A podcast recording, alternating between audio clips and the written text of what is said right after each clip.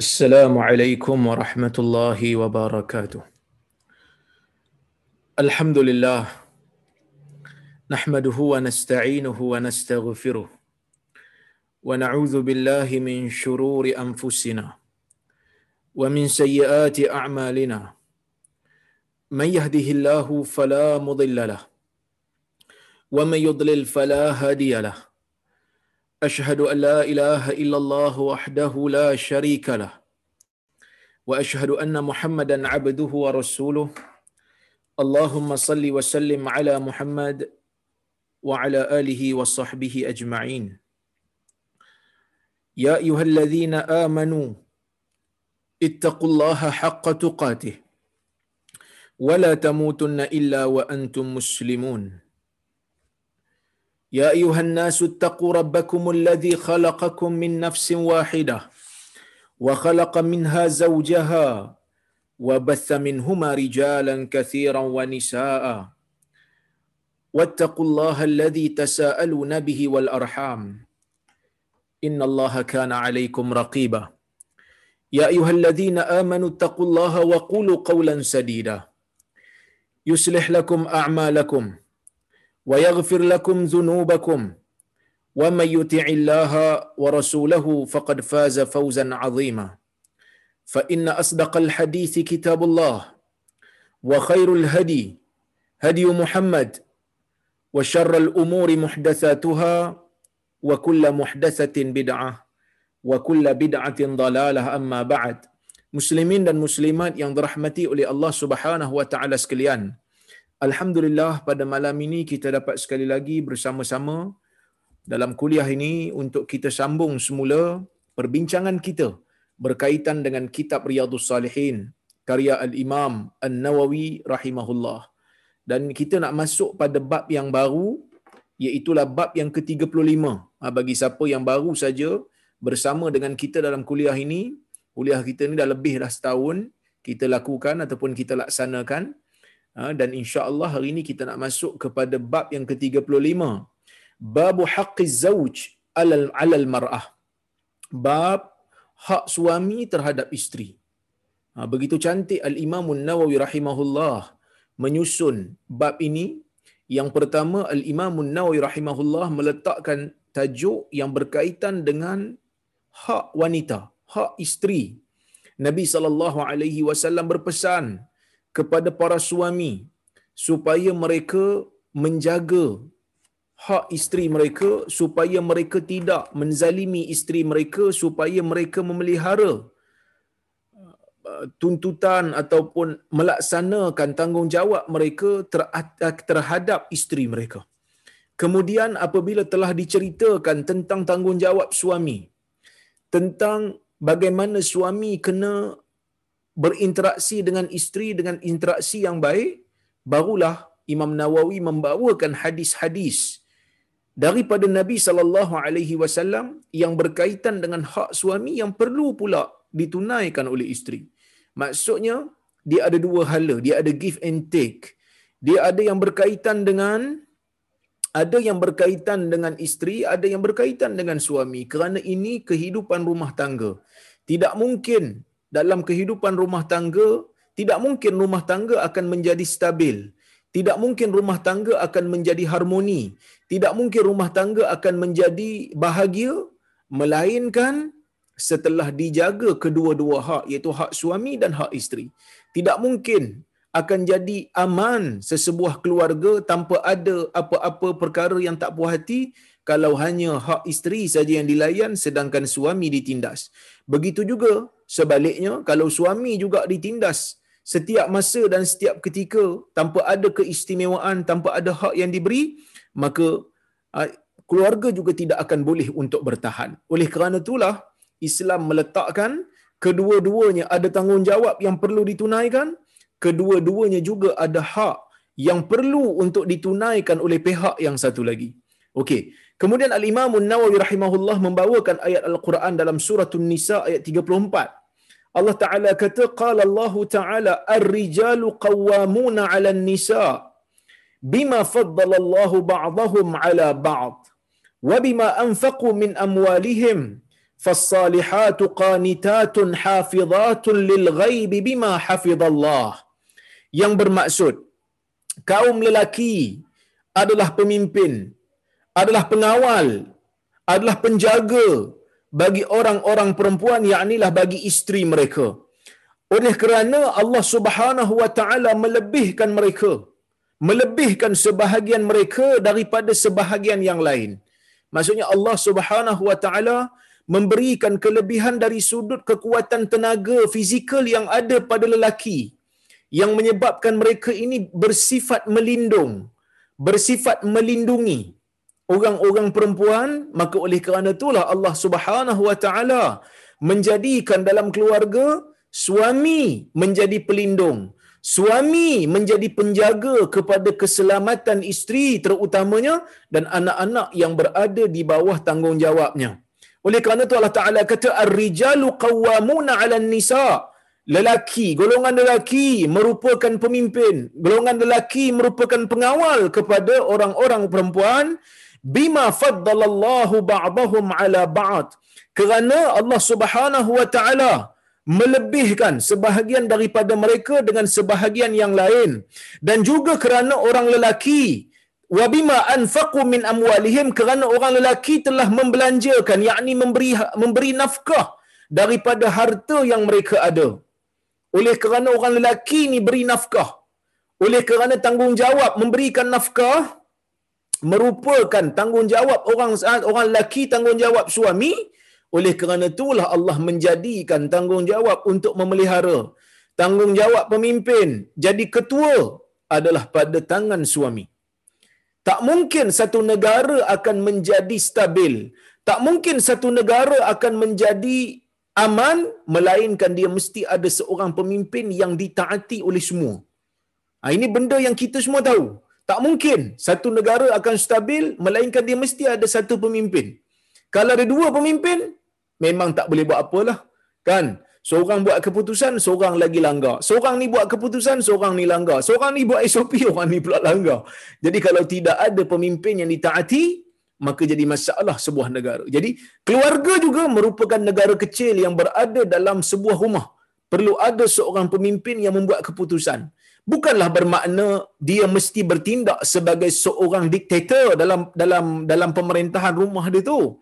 Bolehlah kita bermesyuarat, boleh kita minta pandangan, tetapi yang membuat keputusan adalah suami. Ya, yang membuat keputusan kerana dia Allah Azza wa Jal memberikan kelebihan kekuatan fizikal yang ada pada dia, tenaga kuat dan dalam dalam masa yang sama dia berikan nafkah, maka dia ada ada otoriti dalam masalah tu. Fasalihatu qanitatun hafizatun lil ghaib bima hafizallah. Maka orang-orang perempuan, orang-orang perempuan yang saleh, orang-orang perempuan yang saleh itu ialah orang perempuan yang taat kepada Allah. Qanitat. Itu dia diambil daripada perkataan qunut. Qunut dia apa dia?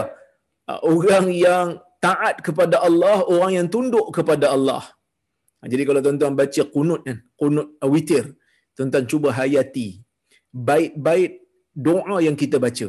Ia menunjukkan kita tunduk kepada Allah Subhanahu Wa Taala. Sebab tu doa tu dipanggil doa kunut. Doa kita tunduk kepada Allah. Fasalihatu qanitat. Orang-orang perempuan yang saleh merupakan orang yang tunduk, yang patuh kepada arahan Allah.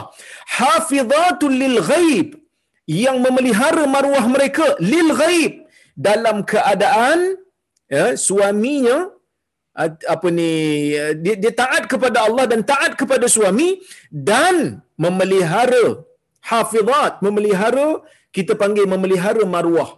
Memelihara maruah memelihara uh, ke, uh, harga diri mereka lil ghaib dalam keadaan uh, dalam keadaan uh, suami mereka tidak ada di dalam rumah itu. Walaupun suami tak ada dalam rumah, dia tetap menjaga dia punya maruah, dia tetap menjaga dia punya uh, peribadi dia. Sama ada dia menjaga maruah diri dia ataupun menjaga maruah suami dia ataupun dia menjaga harta suami dia dan menjaga rahsia-rahsia yang ada di dalam rumah suami dia.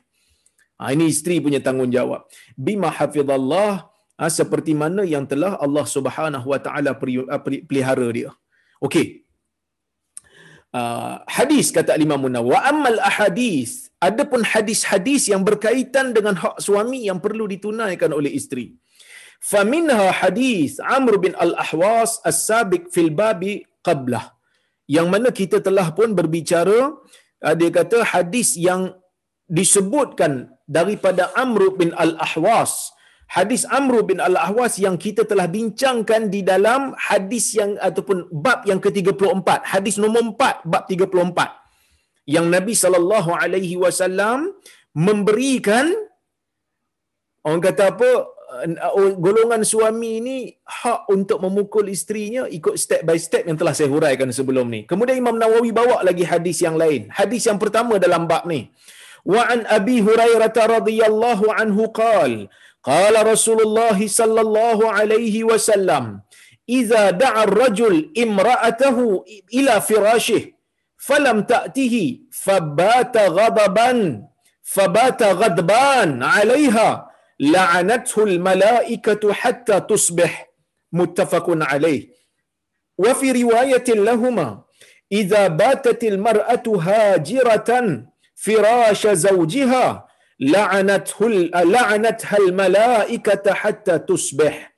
وفي رواية قال رسول الله صلى الله عليه وسلم والذي نفسي بيده ما من رجل يدعو امرأته إلى فراشه فتأبى عليه إلا كان الذي في السماء ساخطا عليها حتى يرضى عنها.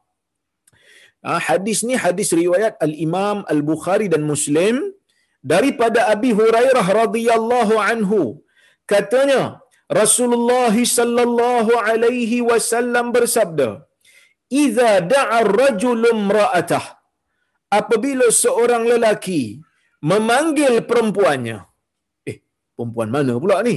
Apabila seorang suami panggil isteri dia ila firashih panggil isteri dia ke katil dia. Maksudnya seorang suami panggil isteri untuk tidur bersama supaya dia dapat gauli isteri tu.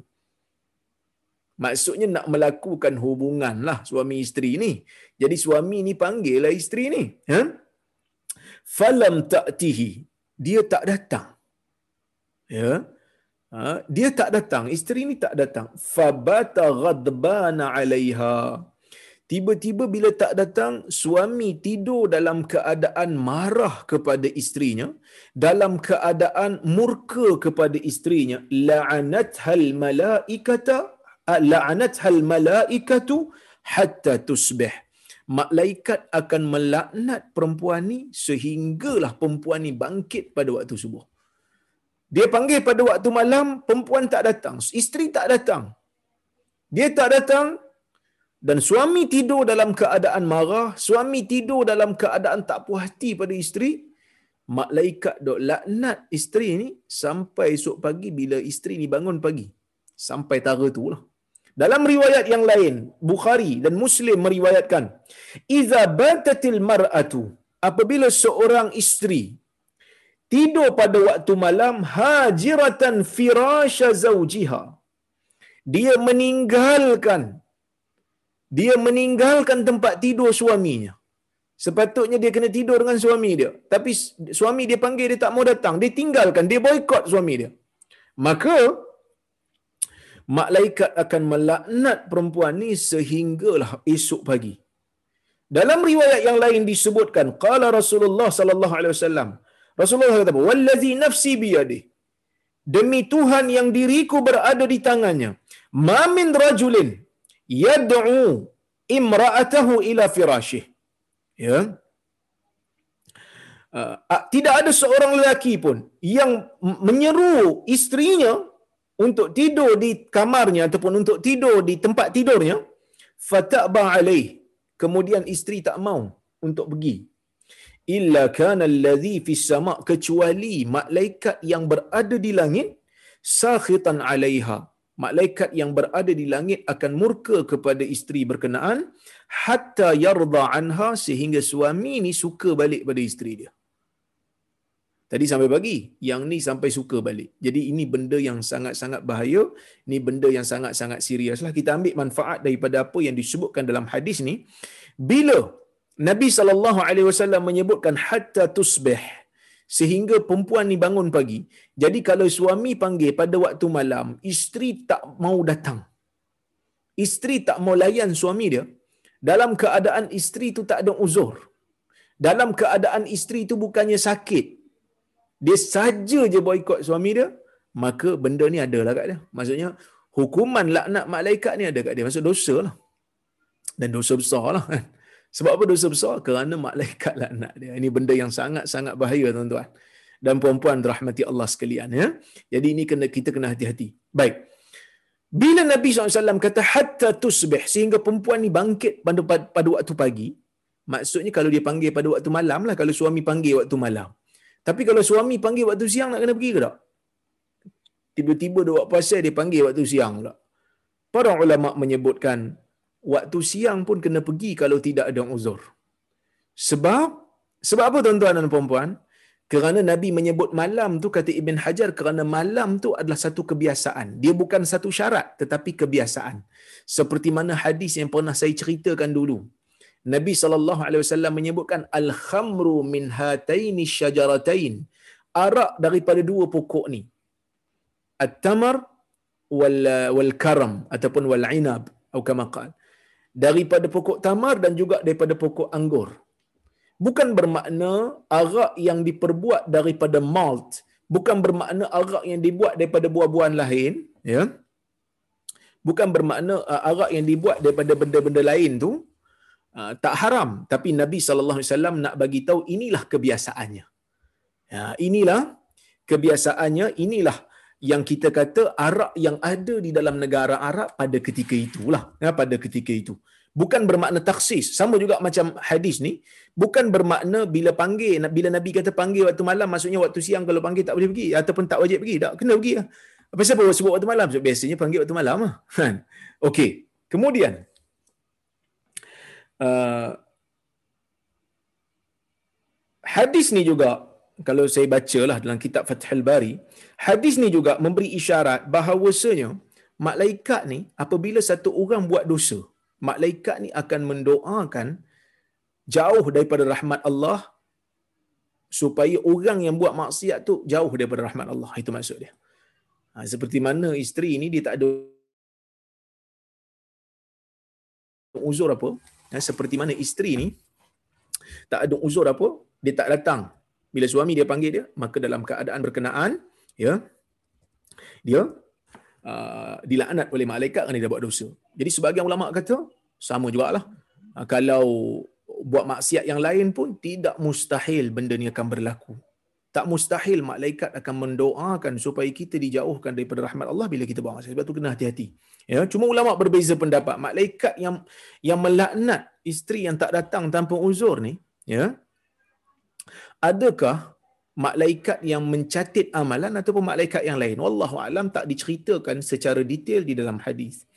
Kemudian hadis ni juga seolah-olah nak memberikan isyarat. Kalau malaikat mendoakan keburukan bagi orang yang buat maksiat supaya dia dijauhkan daripada rahmat Allah begitu jugalah malaikat akan mendoakan kebaikan kepada orang yang buat ketaatan.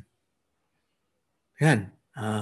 Jadi orang yang buat ketaatan, orang yang buat ketaatan kepada Allah, buat ibadat kepada Allah, malaikat akan doakan keberkatan untuk mereka. Seperti mana hadis-hadis yang kita tengok. Malaikat mendoakan untuk orang yang menuntut ilmu, malaikat mendoakan untuk orang yang duduk dalam majlis zikir, malaikat yang mendoakan orang-orang yang berdoa baik kepada orang lain tanpa dia tahu. Bizahril ghaib, tanpa dia tahu kita doakan kebaikan kepada orang lain tanpa dia tahu malaikat kata walaka bimisil engkau juga sepertinya moga-moga Allah memberikan engkau kebaikan yang kau doakan untuk kawan kau ni jadi malaikat mendoakan kebaikan bagi orang yang melakukan ketaatan kepada Allah dan malaikat akan mendoakan supaya dia dijauhkan daripada rahmat Allah bagi orang yang melakukan dosa. Ha, kecuali kalau dia bertaubat lah. Ha. Baik, begitu juga tuan-tuan dan puan-puan rahmati Allah sekalian dalam hadis ni seolah-olah nak mengisyaratkan Ibn Hajar membawakan pandangan ulama, membicarakan pandangan ulama tentang doa malaikat ni bila malaikat doa supaya orang yang seperti ini dijauhkan daripada rahmat Allah, doa ni mustajab lah. Sebab itu Nabi saw memberikan amaran kepada isteri yang tak ada uzur supaya mendatangi suami dia bila suami dia panggil. Kalau ada uzur tu lain cerita lah. Kalau dia sakit ke, dia tak larat ke, dia demam ke. Ha, yang ni lain cerita. Ya, tapi kalaulah kata tak ada uzur apa, maka dalam keadaan yang berkenaan dia dia dia orang kata apa? Dia kena pergi melainkan dia akan dapat doa ni dan doa malaikat ni mustajab kerana Nabi SAW memberikan amaran supaya jangan berlaku keadaan ni. Kalau doa ni tak mustajab, dah tentu Nabi tak beri amaran kepada kita dalam isu ni. Kemudian tuan-tuan dan puan-puan dirahmati Allah Subhanahu Wa Taala. Hadis ni juga memberikan kita satu peringatan bahawasanya ya kesabaran lelaki dalam bab orang kata apa menahan dia punya kehendak dari sudut melakukan hubungan ni lebih lemah daripada perempuan. Perempuan mungkin boleh tahan lebih, dia lebih kuat dalam menahan diri dia berbanding orang lelaki. Sebab itu Nabi sallallahu alaihi wasallam suruh pergi. Kerana kalau tidak mungkin akan berlaku kerosakan yang lebih besar, mungkin akan berlaku penzinaan pula di luar daripada rumah. Dan ini benda ni kita tak mau. Ha, Nabi sallallahu alaihi wasallam nak menyelamatkan keadaan. Mungkin ada di kalangan orang perempuan yang rasa macam hadis ni seolah-olah macam nak kata lelaki ni special sangat sampai kehendak dia kena dipenuhi. Kita dah sebut dah kalau ada keuzuran tak ada masalah. Kalau memang dia dah tak larat, kalau memang dia demam, kalau memang dia sakit, ah, yang tu tak ada masalah. Yang tu tak ada masalah dia diberikan keuzuran. Tapi kalau dia saja-saja je ni, kalau dia tak pergi juga mungkin akan membuka pintu kerosakan yang lebih besar mungkin akan berlaku penzinaan, mungkin akan berlaku makan luar kita sebut kan. Ha, dia bersama pula dengan orang lain di luar. Jadi benda ni yang kita tak mau. Kerana orang lelaki ni, tuan-tuan dan puan-puan rahmati Allah sekalian, dalam bab ni dia memang lemah. Maka sebab itu Nabi SAW minta isteri-isteri untuk melunaskan hak suami ataupun melunaskan kehendak suami. Dan hadis ni juga memberi isyarat kepada uh, kita semua bahawasanya perkara yang orang kata apa uh, dahlah suami tu ataupun lelaki tu dia lemah dalam bab ni ya. Dia juga memberikan kusut. Kalau tak diberi orang kata kan. Uh, kusut. Jadi kalau kusut dia akan jadi keganasan rumah tangga senang berlaku. Jadi happy kan dia. Lunaskan kehendak dia insya-Allah akan okey ya. Dan hadis ni juga bagi kita satu orang kata apa satu isyarat lagi bahawasanya Ah, hadis ini suruh kita untuk melakukan hubungan ni kerana Islam ni sangat-sangat suka kepada ah, perkembangan nasab lah nasal. Iaitu adanya keturunan adanya zuriat ya yang mana ini benda yang sangat penting. Bila Nabi sallallahu alaihi wasallam sebut fabata ghadbana alaiha suami tidur dalam keadaan suami marah pada dia maka dalam keadaan tersebut kalau dia tak datang kepada suami, suami panggil dia tak datang tapi suami tak marah. Suami tak marah, suami kata oh mungkin dia tidur kot, oh mungkin dia mengantuk kot, oh mungkin dia tak larat kot. Maka dalam keadaan tu doa malaikat ni tak kena pada dia sebab Nabi kata dia marah. Kalau tak marah tak apa. Ya. Begitu juga kerana mungkin suami memberikan keuzuran. Sebab itu dalam hadis yang ketiga tu hatta yarda anha sehinggalah suami ni suka balik ke isteri dia. Maksudnya kalau suami memang dia ni tak kisah, suami pun kata oh saya faham awak penat no problem. Jadi suami-suami ni jangan janganlah pula menyebabkan isteri kalian sampai kena laknat dengan malaikat lah. Ha, kalau dia memang tak datang kerana dia tidur ke, ini uzur. Tapi kalau kita faham dia memang tak larat, kita jangan marah lah. Ha, kita cuba fahami keadaan dia. Ha, cuba fahami keadaan dia. Baik, kita tengok apa yang Syekh Mustafa Bukhari sebut dalam uh, faedah dalam hadis ini. Dia kata, Afadal hadis wujub ta'ati zaujah li zaujiha iza da'aha ilaih walam yakun biha udhur wa imtina'uha an dhalika kabirah tastawjibu tardaha min rahmatillah ah, hadis ini memberikan kita faedah bahawasanya ke atas isteri ini kewajipan untuk mentaati suaminya iza da'aha ilaih. Apabila suami dia panggil kepada dia walam yakun biha uzur. Sedangkan dia tak ada uzur wajib pergi bila panggil. Bila panggil untuk digauli pergi. Ya? Wamtina'uha an zalik kabirah. Dan hadis ni bagi tahu apabila si isteri tak pergi untuk melunaskan kehendak suami ia merupakan satu dosa besar. Tastaujibu tardaha min rahmatillah. Yang membolehkan seseorang isteri itu akan dijauhkan daripada rahmat Allah. Okey itu yang pertama. Yang kedua, i'rad az-zawja an zawjiha qad yusabbibu atau i'rad az-zawja an zawjiha qad yusabbibu iqa' az-zawj fil ma'siyah. Ni saya sebut tadi. Apabila seorang isteri dipanggil untuk pergi melunaskan hajat suaminya, isteri tak pergi. Bila isteri ni dia berpaling daripada apa yang suami dia nak, dia tak nak pergi, maka qad yusabbib. Mungkin benda ni akan menyebabkan suami ni akan terjebak dalam perkara-perkara maksiat. Ha, ini benda yang sangat-sangat bahaya. Bila seseorang itu dia ada kehendak, terutamanya lelaki lah, bila dia ada kehendak kepada hubungan dengan isteri dia, isteri dia tak layan, maka mungkin dia akan pergi cari di luar, dia akan mencari benda yang haram. Dan ini benda yang dilarang oleh agama. Benda yang dilarang oleh syariat Islam akan membawa kerosakan yang lebih besar, akan membawa kepada penyakit. Sebab itu Nabi SAW memberi pesanan kepada kita dalam isu ni supaya kita berhati-hati terutama golongan isteri lah. Ma taraktu ala ummati fitnatan adarru ma taraktu min ba'di fitnatan adarru ala rijali minan nisa atau kama qal Nabi SAW menyebutkan aku tidak tinggal selepas daripada kewafatanku satu ujian satu bencana yang lebih memudaratkan terhadap orang lelaki lebih daripada mudarat yang dibawa oleh orang perempuan. Maksud fitnah perempuan ni dahsyat, maka sebab itu Nabi SAW suruh lunaskan. Kenapa Nabi suruh lunaskan? Bukan Nabi nak kata orang perempuan ni seolah-olah macam hamba suami. Tak. Nabi nak menyelamatkan keadaan, Nabi nak menyelamatkan rumah tangga. Nabi nak jadikan rumah tangga ni rumah tangga yang bahagia, rumah tangga yang tidak ada uh, dicampurkan dengan penzinaan di dalamnya. Jadi Nabi memberikan ubat dalam masalah ni supaya kita tengok dengan pandangan yang sangat positif dalam isu ni ya. Baik. Kemudian kata Syekh lagi, al-imtina' 'anil istimta' bima ahallallah fi dhillil hayah az-zawjiyah masyru'ah yuaddi ila an-nufur. Wa min thumma yaqa'u az-zawjan aw ahaduhuma fil fahishah aw hadma yaqa'u zawjan aw ahaduhuma fil يقعوا الزوجان أو أحدهما في الفاحشة al-i'rad wa بسبب kana al-imtina' al-warid fil hadis mujiban li الله ta'ala. Apabila seseorang daripada suami ataupun isteri menghalang diri dia daripada melakukan hubungan yang dihalalkan oleh Allah uh, dalam perhubungan keperkahwinan yang dihalalkan maka ia boleh membawa kepada nufur boleh membawa kepada pergaduhan di antara suami isteri.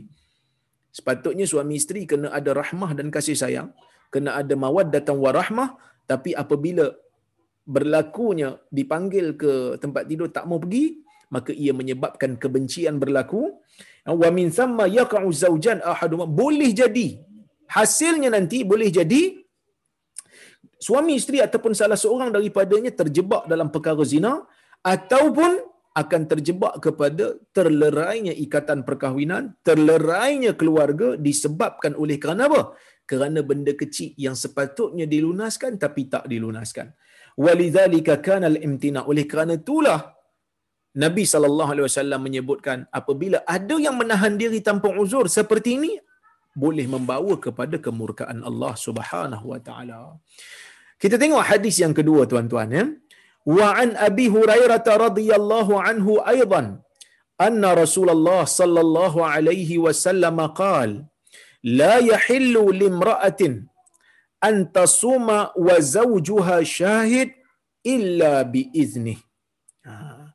ولا تأذن في بيته إلا بإذنه. متفق عليه. وهذا لفظ البخاري. Hadis yang kedua dalam bab ni iaitu hadis yang ke-284. Nah, 284 kalau kita tengok nombor keseluruhan kitab lah. Eh. Baik. Kalau kita tengok dalam hadis ni tuan-tuan, Nabi sallallahu Abu Hurairah mengatakan Nabi sallallahu alaihi wasallam mengatakan bahawasanya la yahillu limra'atin tidak halal bagi seorang perempuan. Seorang perempuan ni seorang isteri lah, ya. Ah, bila Nabi SAW sebut tidak halal, maksudnya haram lah. Walaupun ada sebagian ulama kata makruh, tetapi lebih kepada bila Nabi kata tak halal ni nak takwil macam mana nak kata makruh. Sebab makruh ni boleh buat cuma tak dapat pahala lah. Kalau tak buat dapat dapat pahala. Kalau buat tak dapat dosa. Kalau buat tak dapat dosa. Kalau tak buat dapat pahala. Kalau buat tak dapat pahala dan tak dapat dosa. Boleh faham eh makruh eh? Baik. Nabi kata tidak halal bagi seorang wanita untuk dia berpuasa sedangkan suaminya itu hadir. Ha. Ya. Suaminya itu hadir ataupun suaminya itu wujud dalam rumah, jangan ada dia berpuasa melainkan. Ha. Melainkan dia minta izin daripada suami. Ha. Okey?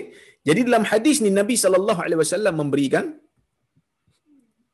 satu sebab eh sorry satu hukum tak halal bagi seorang isteri untuk berpuasa suaminya ada dalam rumah tu melainkan dengan izin suami. Wala ta'zan fi baitihi illa bi izni. Jangan ada seorang isteri memberikan apa-apa izin untuk orang masuk dalam rumah melainkan dengan izin suami. Hadis riwayat Bukhari dan Muslim. Okey, kita tengok hadis ni. Baik. Tuan-tuan dan puan-puan rahmati Allah Subhanahu wa taala sekalian. Bila Nabi kata tidak halal ya, tidak halal untuk seorang isteri berpuasa. Bila Nabi kata puasa ni, ya, apa maksud puasa ni? Adakah maksud semua jenis puasa? Ha, yang ni ulama bahas. Mereka mengatakan puasa ni ada dua jenis. Satu jenis puasa, puasa yang wajib. Satu lagi jenis puasa, puasa yang sunat. Puasa ada dua jenis. Satu yang wajib, satu yang sunat. Yang wajib ni pun ada dua kategori. Ada puasa wajib yang mudayyak. Ada puasa wajib yang muwassak. Apa dia pula ni? Ya. Uh, orang kata apa? Puasa yang wajib ni yang saya sebut ya puasa yang wajib ni yang saya sebut uh, adalah puasa yang mudayyak dan muwassa. Mudayyak ialah ialah puasa yang wajib ya. Puasa yang wajib dia punya waktu tu sempit. Contohnya macam puasa Ramadan. Puasa Ramadan dia tak ada waktu lain nak puasa melainkan Ramadan. Kalau dia tak puasa pada waktu tu, tak ada dah Ramadan dia nak ganti. Mesti ganti di luar pada Ramadan. Jadi, bila puasa Ramadan, waktu dia waktu yang kena buat pada waktu tu tak ada pilihan pada waktu lain, ya, maka dalam keadaan itu, dia wajib untuk puasa walaupun suami dia tak izin. Kerana apa? Ta'atullah awla. Bentaati Allah dalam isu ni lebih utama sebab puasa ni dia punya waktu tu sempit. Tak ada ruang. Ataupun puasa qada. Puasa qada, katalah dia bulan Syaban. Dia kena puasa qada sebelum masuk Ramadan akan datang. Dia kena puasa empat hari. Syaban pun empat hari je tinggal. Dia kena qada. Maka tak perlu untuk mendapat keizinan suami kerana puasa tu wajib untuk dia qada segera.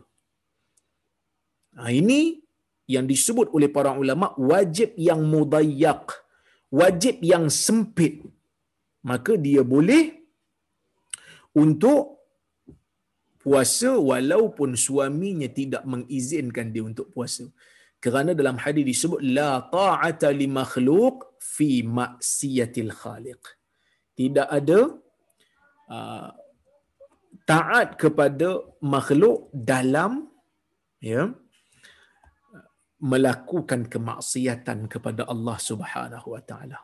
Itu yang pertama. Kemudian kita ada wajib yang muwassa'. Wajib yang muwassa' ni dia wajib tapi dia ada ruang lagi. Contohnya macam dia baru masuk macam kita lah baru masuk bulan ah, kita baru masuk Zulkaidah atau Zulhijjah sekarang ni. Ah, kita nak kita nak ni ada masa lagi sebelum masuk Ramadan berikutnya. Katalah bulan Zulhijjah. Eh, dia nak puasa untuk qada umpamanya kan. Jadi ada waktu lagi, ah maka dalam keadaan ni dia kena mendapat keizinan suami dia. Okey? Bagi nak puasa bagi tahulah suami. Saya nak puasa esok. Puasa qada. Dia kata, eh, awal puasa qada, ada waktu lagi. Saja nak puasa awal dia kata. Sebab nanti tak kelang kabut. Suami kata, ah, okeylah. So, tak ada masalah. Ya? Baik. Itu puasa yang uh, kita panggil sebagai puasa wajib yang muasak. Okey. Kemudian kita ada satu lagi jenis puasa yang kita panggil sebagai puasa tatawwu. Puasa sunat. Puasa sunat ni pun ada dua. Ha, puasa sunat ada dua. Satu puasa sunat yang dipanggil yang berulang-ulang banyak kali setiap tahun. Ha, yang berulang banyak kali setiap tahun. Jadi kalau ulang banyak kali macam puasa Isnin Khamis. Puasa Isnin Khamis kan berulang. Jadi bila puasa Isnin Khamis ni ha, dia banyak berulang. Jadi kita bila isteri nak puasa ya ha, isteri perlu untuk mendapat keizinan suami. Kena dapat keizinan suami sebab apa? Sebab dia nak puasa kan? Kalau tak dapat tak perlu dapat keizinan suami jenuhlah. Sebab orang kata apa suami dia um, kena tunggu Isnin kami, Isnin kami, Isnin kami dia ada puasa, puasa, puasa jadi suami dia mungkin tak terlayan lah hak suami ataupun tak terlunas hajat suami dia. Okay, sebab dia berulang banyak kali. Tetapi puasa sunat yang tidak berulang melainkan hanya sekali dalam setahun. Ah, yang ni sebahagian ulama kata dia boleh berpuasa walaupun tanpa izin suami tetapi eh, jika suami halang dia tak dapat izin tak apa. Tapi kalau suami halang, suami kata jangan puasa hari ini. Secara jelas suami larang, maka pada masa itulah dia perlu berbuka. Boleh faham eh? Tak dapat izin dengan halang, ah, itu beza tu. Okey. Kalau dia tak dapat izin, dia boleh puasa. Tetapi kalau suami halang, maka dia tak boleh untuk berpuasa. Kalau dia puasa juga, puasa itu sah. Cuma dia berada dalam keadaan yang uh, orang kata apa? Tak dapat pahala. Sebab apa? Sebab dia dah buat benda yang dilarang oleh suami dia. Kerana hak suami itu untuk orang kata apa uh, mendapatkan hajat melunaskan uh, ini orang kata uh, benda yang sepatutnya kita uh, lunaskan kalau tidak berlaku kerosakan seperti mana yang saya sebutkan tadilah ya. Baik. Kemudian Para ulama menghuraikan lagi hadis ni dia kata kalau suami ni Nabi SAW kata jangan tidak halal bagi seorang isteri untuk berpuasa sedangkan suami dia ada melainkan dengan izin. Jadi kalau suami dia ada, kalau suami dia tak ada, suami tak ada tu macam mana nak kata suami tak ada? Adakah bermakna suami bermusafir dengan permusafiran yang jauh? Bila suami dia jauh aja sampai boleh kasar, jarak suami dengan dia dan rumah dia tu boleh kasar. Ha, bila boleh kasar, adakah bermakna itu baru dikira suami tak ada kat rumah? Ataupun suami hanya sekadar tak ada keluar daripada bandar? Ataupun suami dia, orang kata apa, ha, keluar daripada bandar tapi bandar tu tak sampai boleh uh, jarak kasar ataupun bagaimana? Ha, di sini ulama berbeza pendapat. Ada yang kata tak ada ni maknanya tak ada sampai dia bermusafir boleh kasar salat. Ha, jauh lah tu. Ha, barulah suami dikira tak ada jadi dia boleh untuk berpuasa walaupun tanpa izin suami sebab suami tak ada di rumah pada masa itu. Jadi tak ada keperluan untuk melunaskan hajat dia. Itu yang pertama. Ada yang kata tak. Selagi mana suami keluar daripada kawasan rumah dia, ha, maka telah dibenarkan untuk dia berpuasa sunat walaupun tanpa keizinan sebab suami memang tak ada. Kecuali kalau dia percaya suami dia akan balik pada siang hari dan dia kalau berpuasa akan menyebabkan dia sukar untuk melayan kehendak suami dia.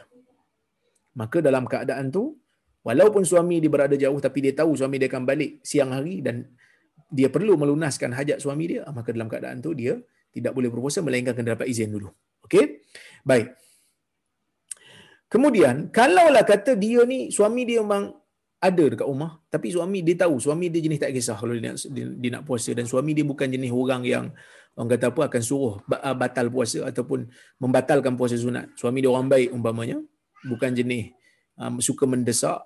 Dia percaya suami dia dengan dia kenal suami dia maka para ulama kata kebenaran itu boleh difahami dengan sarih dengan perkataan yang jelas ataupun dengan benda yang terbiasa dengan uruf ataupun dengan percaya tabiat suami Ha, kecuali kalau suami kita awak bukalah.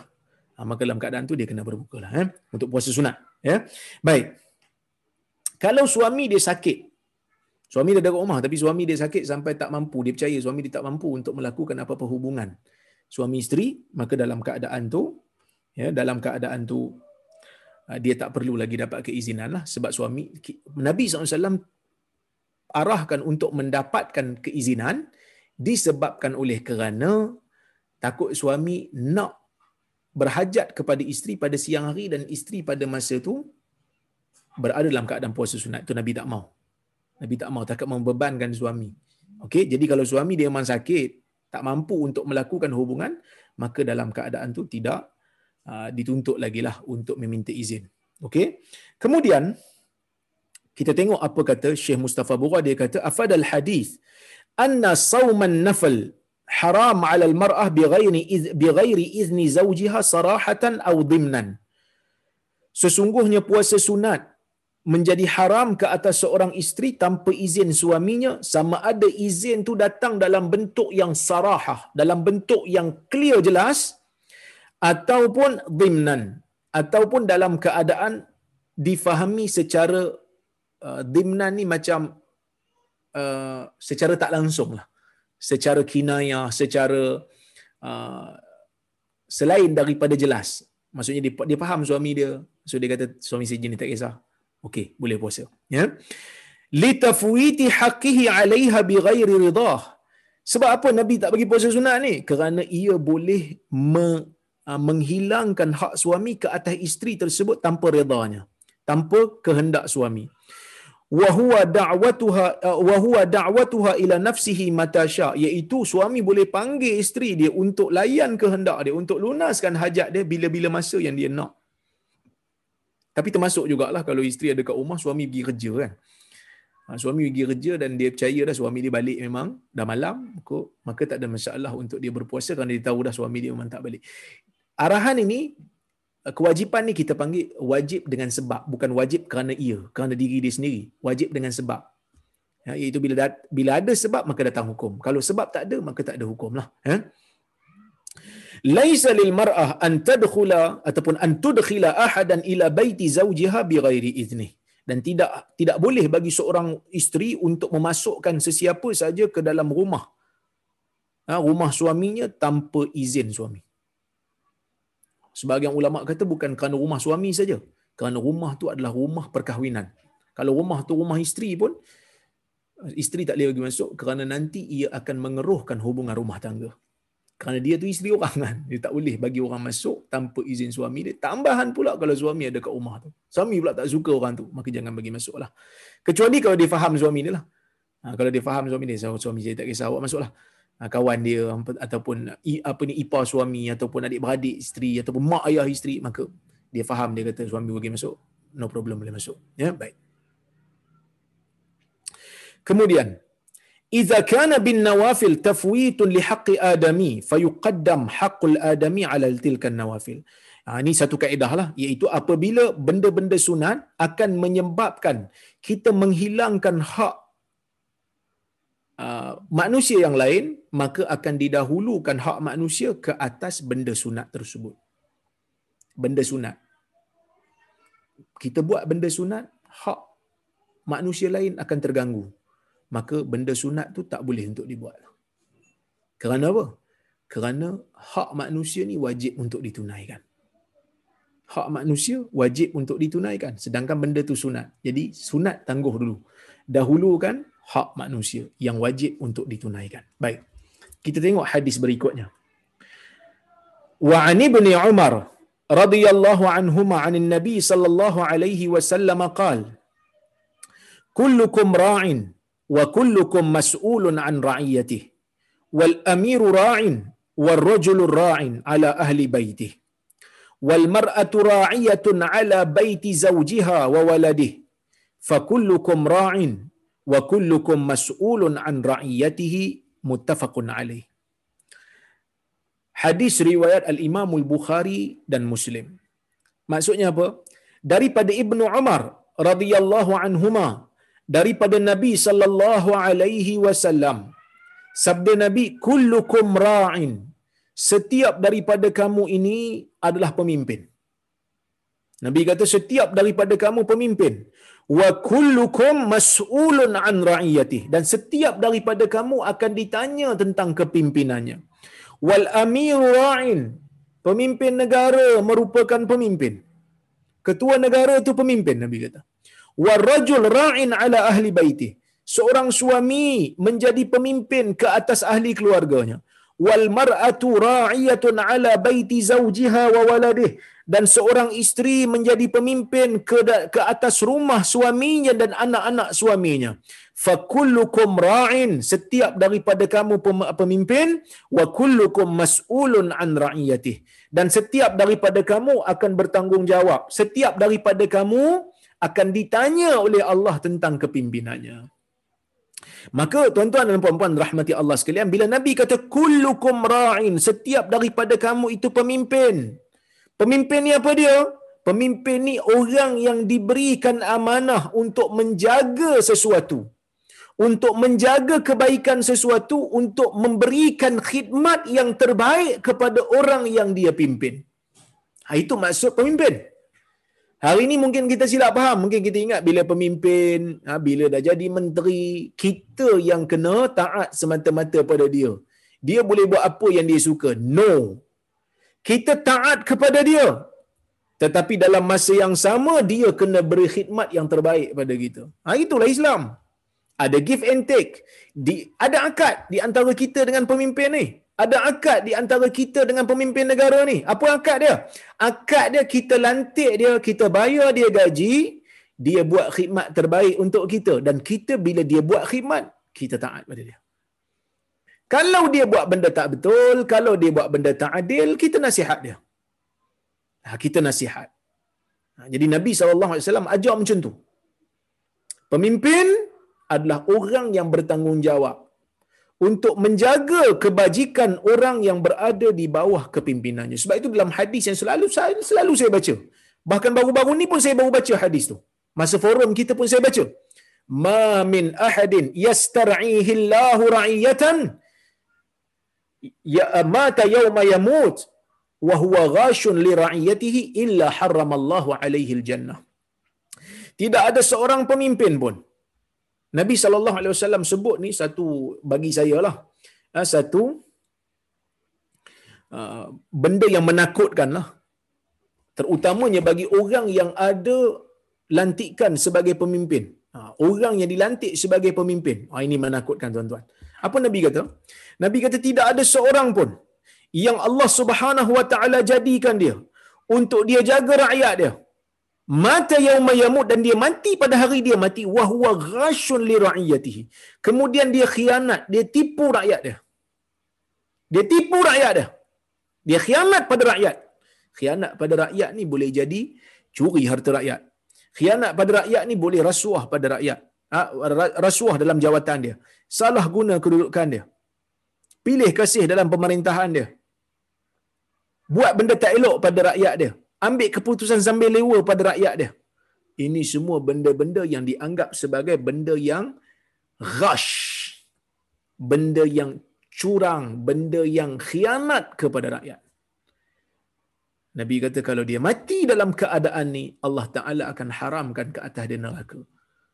Maksudnya dia kena dipertanggungjawabkan. Sebab itu tuan-tuan dan puan-puan rahmati Allah sekalian, Umar bin Al-Khattab radhiyallahu anhu antaranya, sangat-sangat takut bila dia menjadi pemimpin di zaman dia. Sebab itu bila dia ditegur oleh badui, janggut dia basah, menangis kerana takut. Bila badui kata kau kena jaga rakyat kau, kau kena jaga ibu-ibu tunggal. Terutamanya ibu tunggal yang menjadi ibu tunggal yang menjadi balu disebabkan oleh kerana tentera yang Omar hantar. Suami dia tentera yang Omar hantar pergi berjuang untuk membuka kawasan-kawasan di Parsi dan juga di Rom pada ketika itu. Maka Badui datang kepada Omar untuk bagi tahu kepada Omar pesan kepada Omar supaya Omar menjaga kebajikan dia. Omar kata kalau aku tak jaga macam mana? Dia kata tak kalau aku tak jaga tak ada masalah. Biar aku jaga tapi aku akan jadi musuh engkau. Aku akan dakwa engkau di hadapan Allah. Umar menangis sehingga basah janggutnya.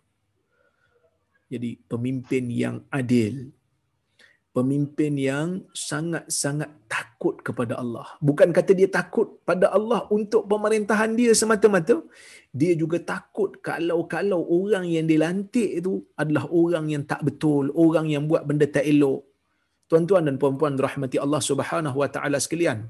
Ada satu kisah. Umar bin Khattab ni dia tengok masa tu dilantik Abu Hurairah jadi gubernur. Jadi bila dia tengok Abu Hurairah ni banyak harta. So dia terus audit Abu Hurairah. Dia kata mana kau dapat ni? Abu Hurairah kata ini harta aku. Ni harta yang aku dapat dan aku niagakan dan aku laburkan. Jadi banyak ni. Omar tak percaya. Omar buat audit satu-satu. Akhirnya Abu Hurairah tak sanggup.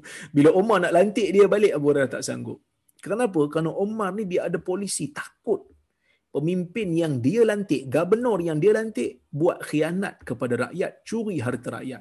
Dulu saya pernah cerita pada tuan-tuan bagaimana kisah Sa'ad bin Abi Waqqas yang dituduh oleh orang-orang Iraq sebagai orang yang tak pergi berjihad, orang yang dalam hukum tidak adil, dalam kes mahkamah tak adil dan juga tidak memberikan apa, apa ni orang kata apa?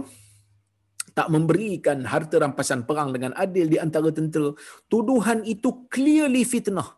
Kerana apa fitnah? Kerana Sa'ad bin Abi Waqqas merupakan sahabat Nabi sallallahu alaihi wasallam yang Nabi jamin dia dengan jaminan syurga. Jadi Omar ni tahu yang Sa'ad ni memang adalah ahli syurga dengan janji Nabi sallallahu alaihi wasallam. 10 orang dijamin syurga tu Sa'ad ada. Jadi Sa'ad ni orang baik. Bahkan Nabi sallallahu alaihi wasallam banyak sebut tentang kelebihan Sa'ad ni. Antaranya doa dia mustajab lah.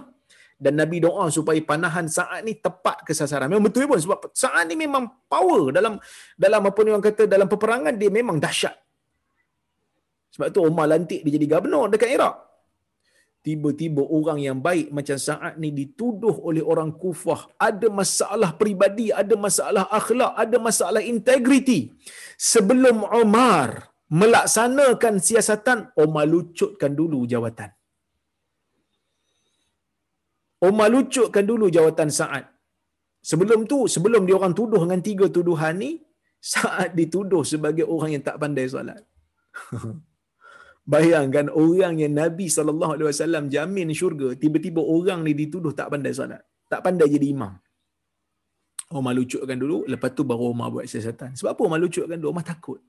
Takut-takut orang yang dilantik itu memang betul-betul ada masalah peribadi. Tuan-tuan dan puan-puan rahmati Allah Subhanahu wa taala sekalian. Umar bin Khattab juga merupakan orang yang bukan hanya takut kepada pemerintahan dia sendiri ataupun gubernur-gubernur dia, Omar juga takut kalau-kalau ada orang tak puas hati dengan rakyat dia. Uh, sorry, uh, orang rakyat tak puas hati dengan diri dia. Waktu dia kena tikam sebelum dia meninggal dunia kan dia kena tikam dalam salat subuh. Bila dia kena tikam tuan-tuan ditanya siapa yang tikam dia? Jadi bila orang bila dikatakan dia tu Abu Lu'lu'ah hamba kepada Mughirah yang yang yang bukan orang Islam maka Omar kata mujurlah bukan orang Islam yang tikam aku kerana Umar dibimbang takut-takut kalau orang Islam yang tikam takut ada hak yang tidak tertunai. Ha, jadi benda ni benda yang sangat-sangat penting sehingga kan Umar ni hak haiwan pun dia takut. Kan saya pernah bacakan hadis malam saya bacakan riwayat tu. Riwayat ni ada pelbagai riwayat sehingga ada sanad dia dhaif tapi sebahagian ulama mengatakan oleh kerana banyak jalur ia terangkat menjadi hadis hasan li ghairi sehingga Umar kata kanat syah ala shattil furat da'i'ah la dhanantu Allah sa'ili anha yang bermaksud kalaulah ada seekor kambing di tebing sungai Furat sungai Furat ni jauh dekat Iraq tu Umar dekat Madinah kalau adalah seekor kambing dekat tebing sungai Furat. Dha'i'ah. Dia apa? Tersesat, tak ada makanan ke apa ke? Aku menyangka Allah Taala akan tanya juga pada aku. Aku aku takut. Jadi Umar Ibn Al-Khattab radhiyallahu anhu seorang pemimpin yang sangat adil. Sebab tu waktu orang tanya dia, engkau tak nak lantik ke anak-anak engkau jadi pengganti kau? Waktu Umar ni jadi khalifah, orang tanya. Sebab Abdullah bin Umar, hadisnya selalu kita baca. Ni hadis Abdullah bin Umar ni. Yang kita baca ni, anak kepada Umar. Orang saleh, ikut sunnah, tokoh besar. Umar tak nak lantik dia ke? Umar kata tak payahlah. Kalaulah ia kalaulah jawatan ini merupakan satu bebanan biarlah aku seorang je tanggung. Tapi kalau ini satu kemuliaan, uh, memegang jawatan pemimpin Islam ni satu kemuliaan, cukuplah aku seorang pegang untuk mendapatkan kemuliaan bagi keluarga Al-Khattab. Keluarga Umar bin Al-Khattab. Jadi, tuan-tuan dan puan-puan rahmati Allah sekalian, ini yang pernah ditunjukkan dalam sejarah Islam. Keadilan, ketakutan kepada orang kata apa, penyelewengan ini berlaku. Ya, baik. Tuan-tuan dan puan-puan rahmati Allah Subhanahu wa taala sekalian. Bila Nabi sallallahu alaihi wasallam sebut pemimpin, semua daripada kalangan kamu pemimpin. Mungkin ada yang kata, Nabi mention kat sini pemimpin negara, kemudian orang yang ada keluarga, kemudian isteri. Lepas tu Nabi kata semua daripada kamu adalah pemimpin. Sebab itu Syekh Al-Mubarak Furi Al-Imam Al-Mubarak Furi dalam kitab dia Tuhfatul Ahwadhi, dia mengatakan bahawasanya setiap daripada kamu pemimpin. Kalau kamu tidak memimpin keluarga, kalau kamu tak pimpin negara, kamu pimpin keluarga. Kalau kamu tak pimpin keluarga, kamu tak pimpin sesiapa saja, kamu pimpin diri kamu, kamu pimpin anggota kamu. Sebab itu nanti bila sampai ke negeri akhirat, setiap daripada anggota kamu itu kamu akan dipertanggungjawabkan. Kenapa kamu buat benda ni? Kenapa kamu bertindak begini? Kenapa kamu buat keputusan begini? Kenapa kamu amalkan benda ni? Semua itu akan ditanya. Setiap daripada kita adalah pemimpin sama ada kecil ataupun besar kepimpinan itu terpulang kepada di mana Allah Subhanahu Wa Taala letakkan kita. Jadi benda ni sangat penting. Kita kena uh, cakna Allah Taala bagi kita jasad untuk kita jaga. Jadi sebab itu kita jangan binasakan wala tulqu bi aidikum ila tahlukah kamu jangan campakkan diri kamu dalam kebinasaan. Jadi hadir dalam kuliah pada hari ini merupakan di antara salah satu daripada cara melunaskan hak jasad yang Allah Ta'ala beri. Nak tahu apa benda tuntutan dalam agama ni. Nak dapatkan ilmu. Hak untuk akal. Hak untuk jiwa. Selain daripada memberikan makanan yang merupakan hak untuk jasad. Ni hak untuk rohani. Hak untuk spiritual. Kena berikan hak. A'ti qulla zi haqqin haqqahu. Berikan semua yang berhak itu haknya. Ha. Bagi orang yang dilantik menjadi pemimpin negara, buat elok-elok.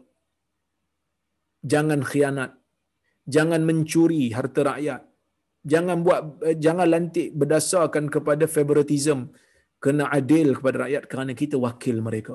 Begitu juga suami kena bertanggungjawab terhadap isterinya beri teguran beri didikan selain daripada memberikan nafkah ha, memberikan kasih sayang berikan nasihat berikan didikan agama Ha, jadi suami kena beri didikan agama pada isteri, suami kena beri didikan agama kepada anak-anak. Kata saya tak saya tak pandai ustaz, bawa mari kuliah. Alhamdulillah saya dengar cerita bilik kuliah ni kebanyakannya tengok beramai-ramai, tengok dengan anak, tengok dengan isteri, tengok dengan uh, ahli keluarga semua. Ini benda yang baik. Kalau kita tak mampu untuk mengajar, kita cari orang yang boleh mengajar dan kita sampaikan dan kita sambil belajar. Eh, wallahu a'lam. Kemudian tuan-tuan dan puan-puan rahmati Allah sekalian, isteri pun samalah. Dia menjaga rumah suaminya bila suaminya keluar untuk mencari nafkah. Isteri menjaga rumah, menjaga anak-anak, mendidik anak-anak. Semuanya itu akan dipertanggungjawabkan. Tapi, mungkin ada yang tanya. Dia kata, Ustaz, betul ke kalau isteri buat benda tak elok, suami yang akan tanggung dosanya? Saya kata, kena perincikan. Kalaulah suami yang cuai dengan tanggungjawabnya, maka suami akan dipertanggungjawabkan. Tapi kalau suami dia buat benda elok dah, suami dia didik elok dah, tegur elok dah, tapi isteri buat juga dalam keadaan suami tak tahu, maka suami tidak akan dipertanggungjawabkan lagi. Kerana suami hanya dipertanggungjawabkan apabila dia cuai terhadap tugas dia. Kalau dia dah buat elok-elok, tapi isteri dia jenis tak dengar cakap, jenis tipu, jenis sembunyi-sembunyi buat dosa maka suami tak tak menanggung lagi dosa. Kerana Allah Taala sebut dalam Quran wala taziru waziratun wizra ukhra. Satu orang yang berdosa dia tak tanggung dosa orang lain lah. Dia tak dia tak tanggung dosa orang. Satu orang dia tak tanggung dosa orang lain. Begitu juga kalau si ayah ibu dah mendidik anak elok-elok, berikan didikan elok-elok, berikan didikan tiba-tiba anak tiba-tiba jahat. Anak jadi jahat mak dan ayah setelah mereka melaksanakan tanggungjawab dengan betul mereka tidak akan dipersoalkan lagi insya-Allah. Jadi tuan-tuan dan puan-puan rahmati Allah sekalian, saya rasa cukuplah sekadar itu untuk malam ini. Insya-Allah jika ada kesempatan yang lain kita bertemu lagi. Cuma semalam tuan-tuan ada satu soalan. Saya jawab semalam tapi saya agak jawapan saya tu ada benda satu benda yang saya lupa nak cakap. Iaitu orang tanya berkenaan dengan uh, perhubungan dengan hamba perempuan ni laki dia dia beli hamba ataupun dia dapat tawanan hamba perempuan adakah perlu akad lain? Ha, pertamanya tak perlu akad lain lah dia boleh untuk bersama dengan hamba tu sekadar bila dia beli ataupun dia tawan. Cuma ada satu benda iaitu dia kena laksanakan istibra. Apa itu istibra?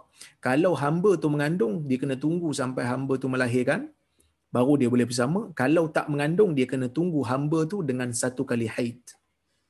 Ha, barulah dia boleh bersama lepas tu ya, barulah dia boleh bersama dengan hamba tu selepas itu. Kenapa tak nak berlaku percampuran nasab? Ha, dia macam indah lah, cuma indah ni tiga kali. Manakala yang ni hanya sekali. Ya, berdasarkan hadis Nabi SAW. Jadi saya mohon maaf lah kerana kadang-kadang ialah hamba tak ada zaman ni jadi kita, kita kadang lupa kan nak sebut benda tu. Jadi tapi akad lain tak perlu. Hanya sekadar beli saja lepas tu tunggu sebulan. Bukan sebulan sorry, sekali haid lepas tu selesai. Baik. Tengok kalau ada soalan. Assalamualaikum Assalamualaikum salam. Adakah sahih hadis yang menyebutkan salat dengan bersugi afdal 70 kali ganda salat daripada salat yang orang yang tidak bersugi. Baik, pertama sekali bersugi ini dia sama macam gosok gigi lah. Gosok gigi itu termasuk dalam makna bersugi dalam hadis Nabi sallallahu alaihi wasallam memang galakkan kita untuk bersugi. Dalam hadis Nabi kata apa? Laula an asyqa ala ummati la amartuhum bisiwak inda kulli wudu ataupun inda kulli salah kama qal. Dalam hadis Nabi kata kalau tidak kerana aku membebankan umat aku, aku akan perintahkan mereka, wajibkan mereka untuk bersugi setiap kali nak wudu ataupun setiap kali nak salat. Ha, menunjukkan Nabi tak nak menyusahkan tapi Nabi menggalakkan. Jadi kalau kita nak pergi salat, kita bersugi dulu. Kita gosok gigi dulu. Sebab kita nak berinteraksi dengan Tuhan di dalam solat. Tapi fadilat yang disebutkan 70 kali ganda tu adalah fadilat yang tidak sahih dalam hadis. Ya, tak sahih. Yang sahihnya ia adalah satu sunat benda yang digalakkan sebelum dilaksanakan solat. Wallahu a'lam. Assalamualaikum Ustaz. Waalaikumsalam. Maaf saya ingin membuat pertanyaan tentang amalan garpu tala adakah amalan ini sahih di dalam Islam kerana ada beberapa ustazah dan selebriti di Malaysia ini juga turut menggunakan amalan garpu tala ini? Mohon penjelasan. Garpu tala ni adalah satu benda hebohlah sekarang ni iaitu mereka apabila apa ada apa-apa hajat mereka akan buka Quran secara rambang dan mereka akan tengok ayat dalam tu. Itulah seolah-olah solution kepada jawapan bagi masalah yang mereka sedang hadapi Ha, jadi benda ni sebenarnya popular di akhir zaman ni, di waktu-waktu ni lah di, di sisi orang Islam. Dan benda ni sebenarnya tak ada asal pun. Orang Islam diajar untuk baca Quran bukan secara rambang dan ambil keputusan. Orang Islam disuruh untuk baca keseluruhan Quran dan mengambil manfaat daripada keseluruhan Quran. Kalau ada benda-benda yang membingungkan kita untuk membuat keputusan, kalau ada benda-benda yang menggelisahkan kita daripada buat keputusan, maka dalam keadaan itu Nabi sallallahu alaihi wasallam suruh kita untuk melakukan salat istikharah. Ha, cuma semalam ada satu soalan, dia kata boleh tak salat istikharah itu digabungkan sekali dengan salat qabliyah? Boleh. Sebab semalam ada soalan tu saya tak sempat nak jawab, saya jawab di sinilah. Boleh, tak ada masalah. Untuk salat qabliyah itu digabungkan dengan salat uh, istikharah. Ha, salat istikharah ni kita buat, kemudian kita berdoa kepada Allah dengan doa istikharah yang sangat masyhur saya kongsikan kepada tuan-tuan doa salat istikharah supaya tuan-tuan boleh uh, uh, screenshot. Ya setiap saya saya kongsikan ya. Doa istikharah ni saya dulu saya dah kongsi kalau tak silap saya tapi tak apalah. Ya kita ambil manfaat daripada uh, doa istikharah ni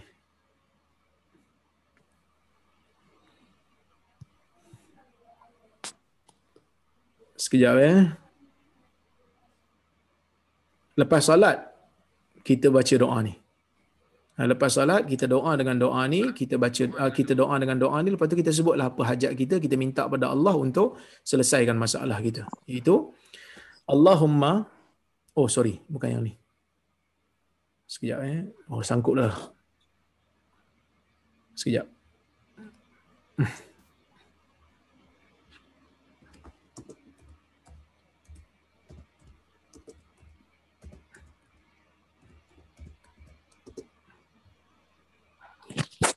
Okey, saya boleh kongsikan sekejap. Saya tengok yang ada baris eh.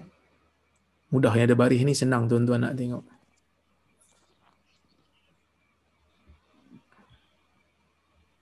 Lepas tuan-tuan solat, selesai solat tuan-tuan baca doa ni. Ha ni. Allahumma inni astakhiruka bi ilmik. Ha ni. Wa astaqdiruka bi qudratik wa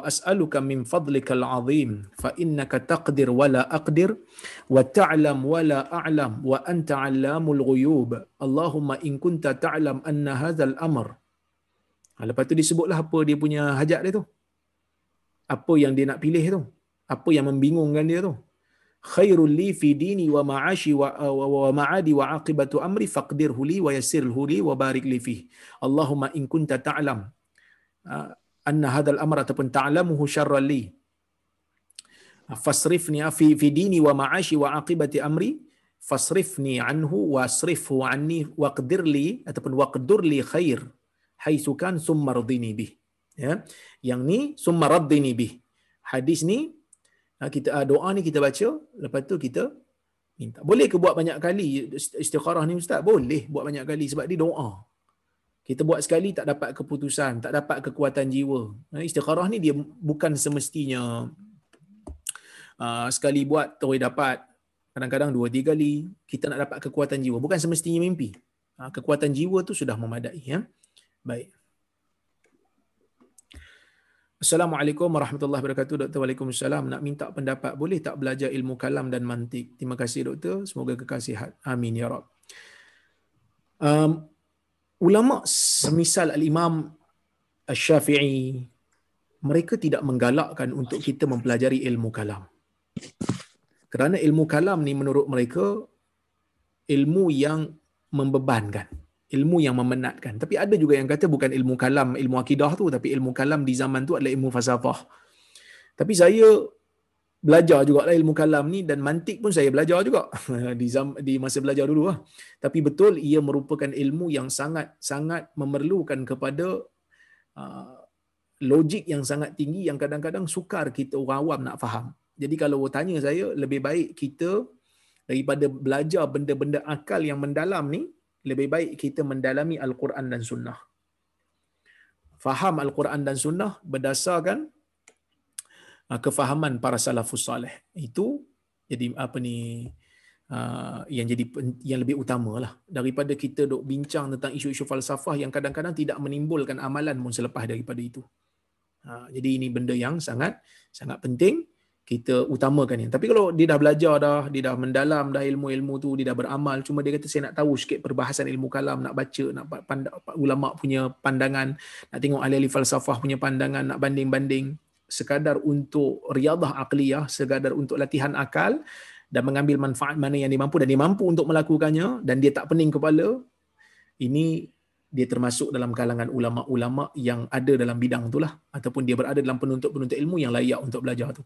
Tapi kalau untuk orang awam daripada kita pening-pening lebih baik kita belajar benda yang lebih bermanfaat daripada itulah wallahu a'lam.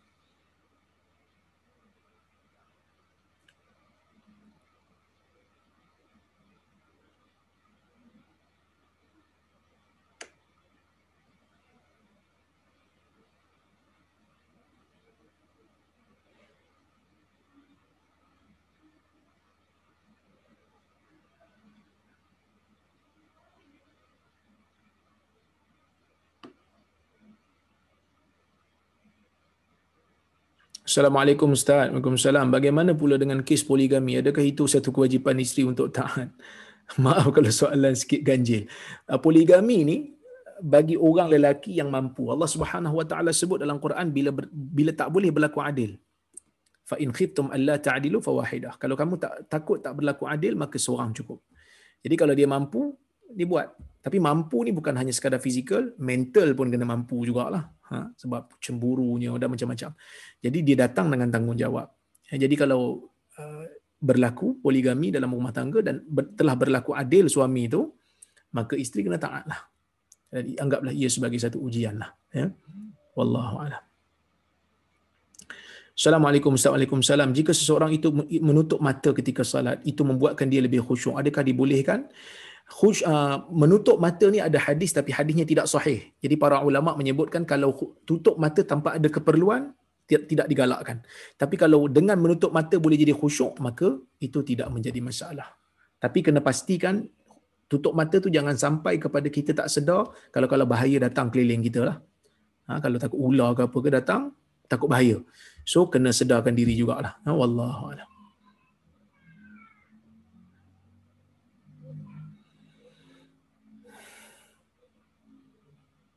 Assalamualaikum salam. Bagaimana jika seorang si isteri yang baik tidak bersedia untuk menutup aurat walaupun suami telah menasihatinya dengan cara yang baik atas alasan tidak bersedia. Pertamanya, suami bila diuji oleh Allah isterinya tidak menutup aurat, ia adalah satu ujian yang besar tetapi kena anggap ia satu medan untuk uh, berdakwah kepada dia. Kena sebut benda-benda yang boleh meningkatkan semangat. Selain daripada dia tahu benda tu Allah Ta'ala suruh, gunakan psikologi. Awak bila pakai tudung cantik? Orang pun suka pujian macam tu. Hadiahkan dia tudung yang cantik. Kan?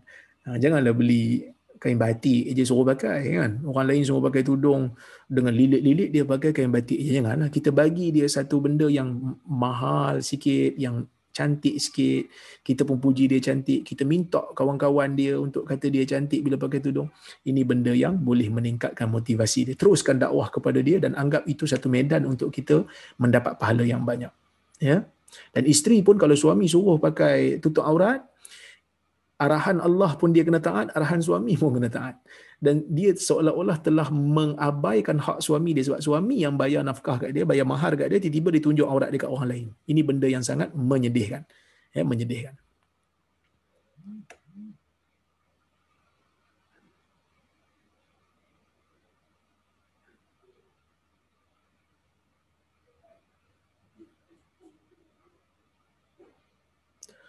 Assalamualaikum Dr. Waalaikumsalam. Eh mana tadi soalan hilang dah.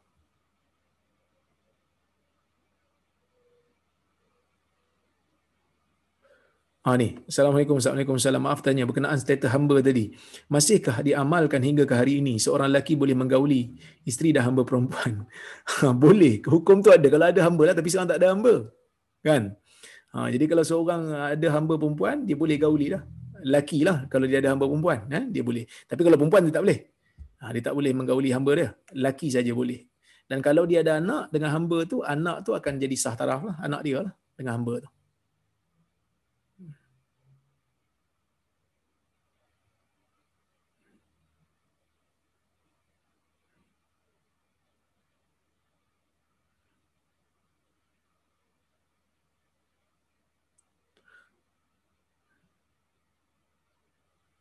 Ini ada yang bertanya tentang qabliyah salat Jumaat. Qabliyah salat Jumaat ulama berbeza pendapat. Itu selepas azan pada hari Jumaat tu, azan Zuhur pada hari Jumaat tu adakah ada qabliyah ataupun tidak? Ulama berbeza pendapat. Kerana di dalam hadis azan cuma sekali lepas tu terus Nabi berkhutbah.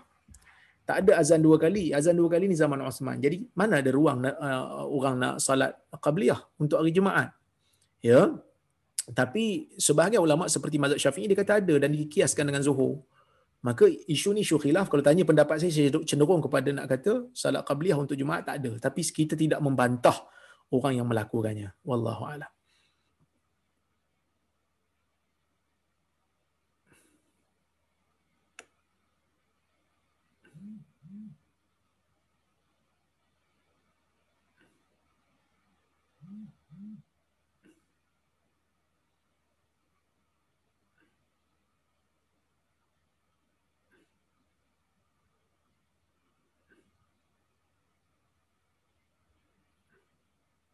Okey, tuan-tuan itulah lebih kurang saya boleh saya boleh uh, apa ni uh, jawab untuk hari ini insya-Allah kita jumpa lagi di waktu dan hari yang lain. Terima kasih kepada penganjur Haji Shah, Haji Hamid, Datuk Sheikh uh, dan juga Johan.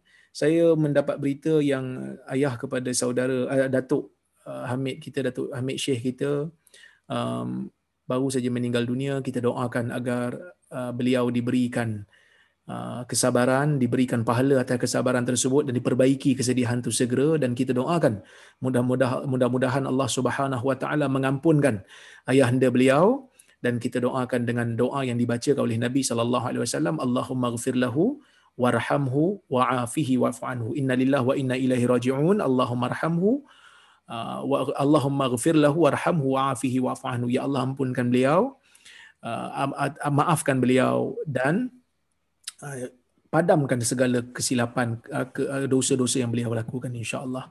Uh, moga-moga Allah Subhanahu wa taala berikan ganjaran yang besar untuk keluarga dan memperbaiki segera uh, kesedihan tersebut. Amin amin ya rab. Jadi saya berhenti di sini dulu aku qauli hadza wa astaghfirullahal azim li wa lakum. Wassalamualaikum warahmatullahi wabarakatuh. Waalaikumsalam